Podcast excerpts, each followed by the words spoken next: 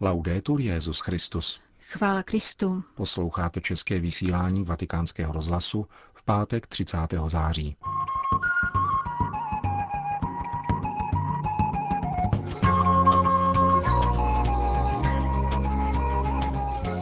Papež František v Gruzii a Azerbajdžánu.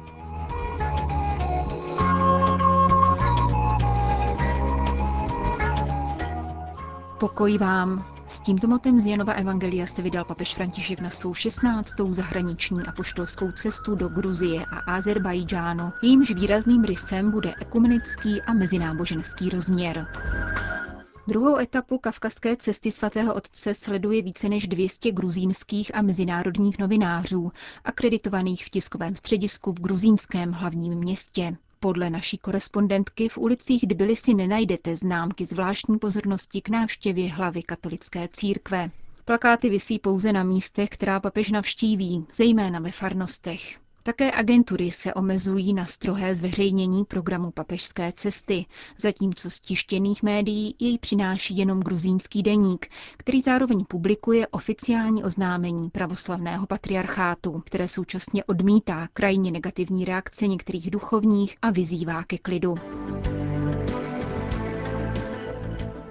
Po čtyřhodinovém letu přistál papež František na mezinárodním letišti v Tbilisi, kde jej vedle církevních představitelů očekávali prezident republiky Georgi Mark Velašvili s manželkou a pravoslavný patriarcha a katolikos celé Gruzie Eliáš II. V rámci uvítací ceremonie dvě děti v krojích nabídly papeži košík s hroznovým vínem a zaspíval místní katolický sbor. Papeže Františka doprovázejí na cestě také dva gruzínští katoličtí ordináři, monsignor Giuseppe Pasotto, který je apoštolským administrátorem pro katolíky latinského obřadu na Kavkaze, a monsignor Rafael Minasian, ordinář pro arménské katolíky ve východní Evropě. Většinu času ze 40-hodinové návštěvy Gruzie tráví papež v Tbilisi, které bylo založeno v polovině 5. století jako hlavní město gruzínského království. Jeho strategická poloha na cestě spojující zakavkazský východ se západem měla za následek opakované plenění města ze strany Peršanů, Byzantinců a Arabů a Mongolů. Naposledy byli si vypálili Peršané v roce 1795. Krátce na to nastoupila ruská okupace. Historické části města vévodí ruiny dávné pevnosti. Katedrála Siony pochází ze 6. století. Modernější část města se rozkládá na úpatí hory Tasminda. Tbilisi je hlavním kulturním centrem země a zároveň místem, kde je minoritní katolická komunita nejsilněji zastoupena. Kromě katedrály na nebevzetí Pany Marie v historickém centru mají v gruzínském hlavním městě kostel svatého Petra a Pavla, při kterém už od roku 1991 působí neokatechumenátní společenství složené z kněží, misijních rodin a lajků. Dalších pět původně katolických kostelů bylo státem skonfiskováno a přiděleno gruzínské pravoslavné církvi. Katolické komunity patří ke třem různým obřadům, z nichž příslušníci latinského ritu mají sídlo v Tbilisi. Arménští katolíci patří k arménskému Gjumri a syrsko-chaldejský ritus podléhá chaldejskému babylonskému patriarchátu se sídlem v Bagdádu. První kroky papeže Františka na gruzínské půdě vedly do prezidentského paláce, kde se po soukromé schůzce s prezidentem setkal s představiteli občanské společnosti a diplomatickým sborem. Mnoha setleté dějiny vaší vlasti koření v hodnotách, které jsou výrazem vaší kultury, jazyka a jeho tradic. Řadí tuto zemi plným právem, plodně a osobitě do kontextu evropské civilizace a současně, jak je zřejmé z její zeměpisné polohy, je jakýmsi přirozeným mostem mezi Evropou a Ázií, stěžejním bodem, který usnadňuje komunikaci a vztahy mezi národy a během staletí umožnil jak obchod, tak dialog a konfrontaci ideí a zkušeností odlišných světů. Řekl papež František. Připomněl, že Gruzie za 25 let samostatnosti za cenu mnoha obětí upevnila své demokratické instituce a usilovala o autentický rozvoj. Svatý otec vyjádřil naději, že rozvoj bude pokračovat míru milovnou cestou. Jejíž podmínkou je mírová koexistence všech národů a států regionu. To vyžaduje šíření citů vzájemné úcty a ohledů, které nemohou nedbat na nároky svrchovanosti každé země v rámci mezinárodního práva. Zdá se, že na příliš mnoha místech převládá logika, která komplikuje udržování legitimních růzností a sporů, které vždycky mohou nastat v rámcích konfrontace a civilizovaného dialogu, kde by převládali rozum, umírněnost a odpovědnost. To je tím nezbytnější v nynější době, kdy nechybějí také násilné extrémizmy, které manipulují a znetvořují principy občanské a náboženské povahy, aby je podrobili temným plánům nadvlády a smrti. Primární je osud lidské bytosti, zdůraznil František. Etnické, jazykové, politické či náboženské odlišnosti mohou a mají být zdrojem vzájemného obohacení. Vyžaduje to, aby každý mohl plně zužitkovat vlastní specifika a především měl možnost žít v míru ve své zemi nebo se svobodně vrátit, pokud byl z nějakého důvodu nucený opustit. Doufám, že zodpovědným veřejným činitelům bude situace těchto lidí nadále ležet na srdci a budou se zasazovat o nalezení konkrétních řešení i přes nevyřešené politické otázky. Je zapotřebí jasnozřivosti a odvahy, aby bylo uznáno autentické dobro národů a jeho rozhodné a rozvážné uskutečňování.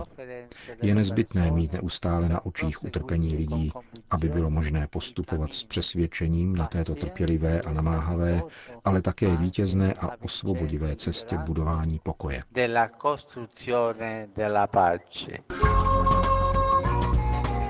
Z prezidentského paláce se papež vydal do sídla gruzínské pravoslavné církve, která svou samozprávu obnovila v 90. letech minulého století a dnes čítá 5 milionů věřících. Gruzínská ústava uznává zvláštní roli této církve v dějinách země, avšak zároveň předpokládá její nezávislost na státu, přičemž oboustranné vztahy se řídí smlouvou z roku 2002. Vláda nicméně přispěla na stavbu nové dbiliské katedrály nejsvětější trojice, která svými rozměry předčí původní sídelní chrám gruzínského katolika ve starobylém Chetě, původním centru království. Na sklonku tisíciletí v gruzínském pravoslaví nabily síly extrémistické složky nepřející ekumenismu, které docílily vystoupení církve ze Světové rady církví, již patriarcha Eliáš II. spolupředsedal v letech 1979 až 83 a Evropské rady církví. Papež František proto v audienční síni patriarchálního paláce zahájil svou promluvu poukazem na vztahy, které římskou a gruzínskou církev pojí už od prvních staletí a vyvrcholili návštěvou gruzínského patriarchy ve Vatikánu, jakož i cestou svatého Jana Pavla II. do Gruzie před 17 lety, kdy jej přijal tentýž katolikos Eliáš II.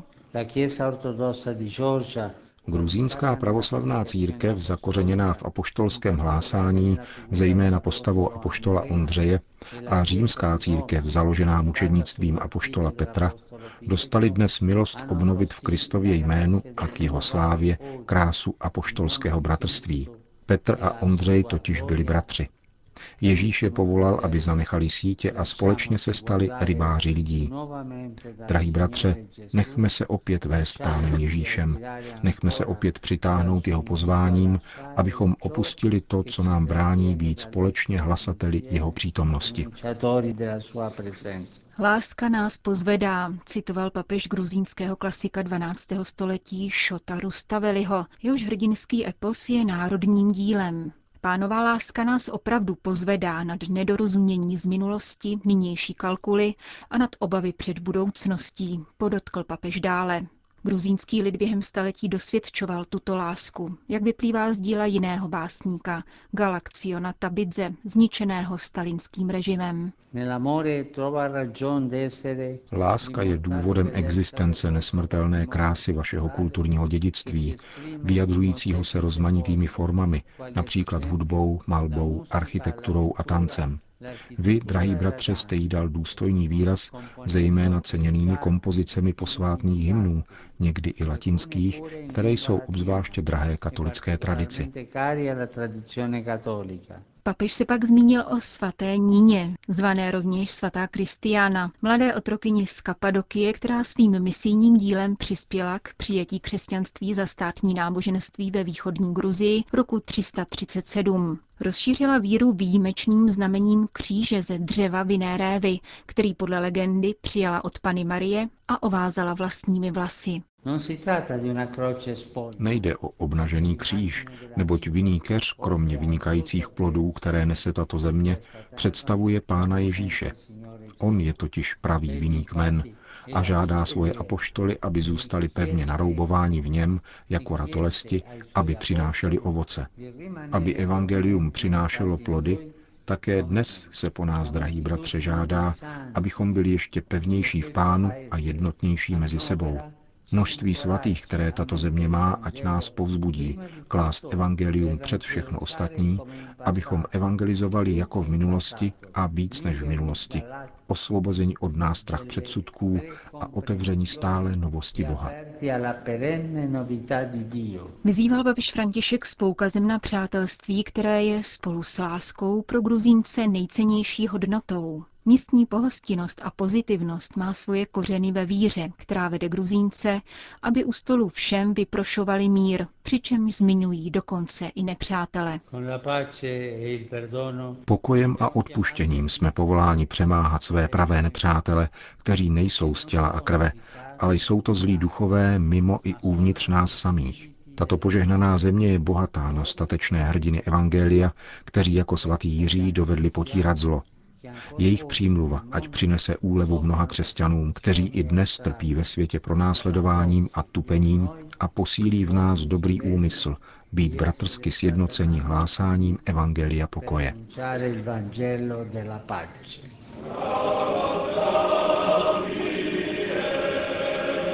Právě pro následovaným křesťanům byla věnována dnešní poslední zastávka. V Tbiliském kostele svatého Šimona si papež František modlil za mír se společenstvím asyrsko-chaldejské diaspory, které do svých řad přijalo uprchlíky z Iráku.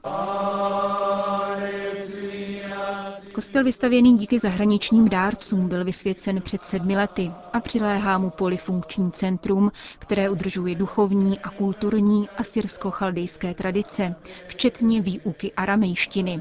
Papeže u jeho vchodu očekávali farář a bagdátský patriarcha chaldejské církve. Po jejich aramejsky pronášené modlitbě za mír se Petrův nástupce modlil těmito slovy. Pane Ježíši, klaníme se Tvému kříži, který nás osvobozuje od hříchu, původu veškerého rozdělení a každého zla. Zvěstujeme Tvoje vzkříšení, které vysvobozuje člověka z otroctví pádu a smrti. Očekáváme Tvůj slavný příchod, který přinese dovršení Tvého království spravedlnosti, radosti a pokoje. Pane Ježíši, pro své slavné umučení překonej tvrdost srdcí uvězněných v nenávisti a sobectví mocí svého vzkříšení. Vytrhni oběti nespravedlnosti a útisku z jejich stavu pro věrnost svému návratu. Zmař kulturu smrti a dej zazářit triumfu života. Pane Ježíši, připoj ke svému kříži utrpení tolika nevinných obětí, dětí, starých, pronásledovaných křesťanů. Obdař světlem pasky toho, kdo je hluboce raněn zneužívané lidi, zbavené svobody a důstojnosti. Dej zakusit stabilitu svého království tomu, kdo žije v nejistotě. Exulantům, uprchlíkům a těm, kdo ztratili chuť žít. Pane Ježíši, rozprostři tím svého kříže nad národy, které jsou ve válce, ať se naučí cestě smíření, dialogu a odpuštění. Dej zakusit radost svého vzkříšení národům úpícím pod bombami, pozvedni ze skázy Sýrii a Irák, zhromáždi svým něžným králováním svoje rozptýlené děti. Buď oporou křesťanům v diaspoře a daruj jim jednotu víry a lásky. Pano Maria, královno míru, ty, která si stála pod křížem, vypros nám u svého syna odpuštění našich hříchů.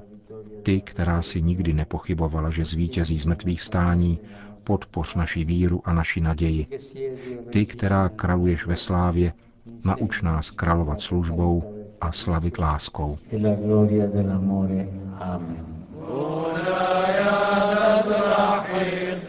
Z kostela asyrsko-chaldejského společenství se vatikánská delegace odebrala k odpočinku na apoštolskou nunciaturu v Tbilisi.